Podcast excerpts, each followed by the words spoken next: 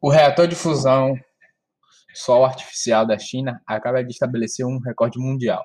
O reator ficou mais de dez vezes mais quente do que o núcleo do Sol. Está quente aqui ou é apenas o reator de fusão?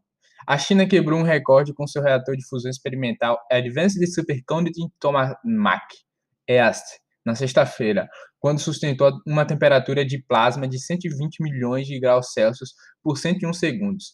De acordo com a agência estatal Global Times, o reator também foi capaz de sustentar uma temperatura de cento e sessenta milhões de graus Celsius por vinte segundos. Para uma perspectiva, o núcleo do Sol do nosso sistema solar, entre aspas, apenas atinge cerca de quinze milhões de graus Celsius, de acordo com a Space. Então, por um momento, o E A S T ficou mais de dez vezes mais quente do que isso.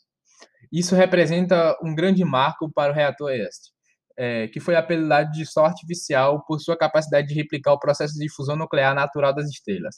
Isso pode ajudar a desvendar o mistério para a criação de energia de fusão confiável e sustentável. O avanço é um progresso significativo e o, o objetivo final deve se manter Deve ser manter a temperatura em um nível estável por um longo tempo, disse Li Miao, diretor do Departamento de Física da Universidade de Ciência e Tecnologia do Sul de Shenzhen, na China, para o Global Times.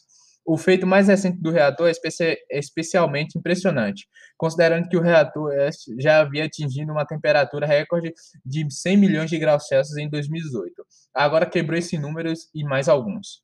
Lin Boqiang, diretor do Centro Chinês de Pesquisa e Economia de Energia da Universidade de Xiamen, disse ao Global Times que a fusão nuclear representa, em última instância, o futuro da energia limpa, embora ele tenha enfatizado que provavelmente levará décadas até que um reator em funcionamento saia de estágios experimentais. É mais como uma tecnologia do futuro que é crítica para o impulso do desenvolvimento de verde na China, disse Boqiang ao Global Times.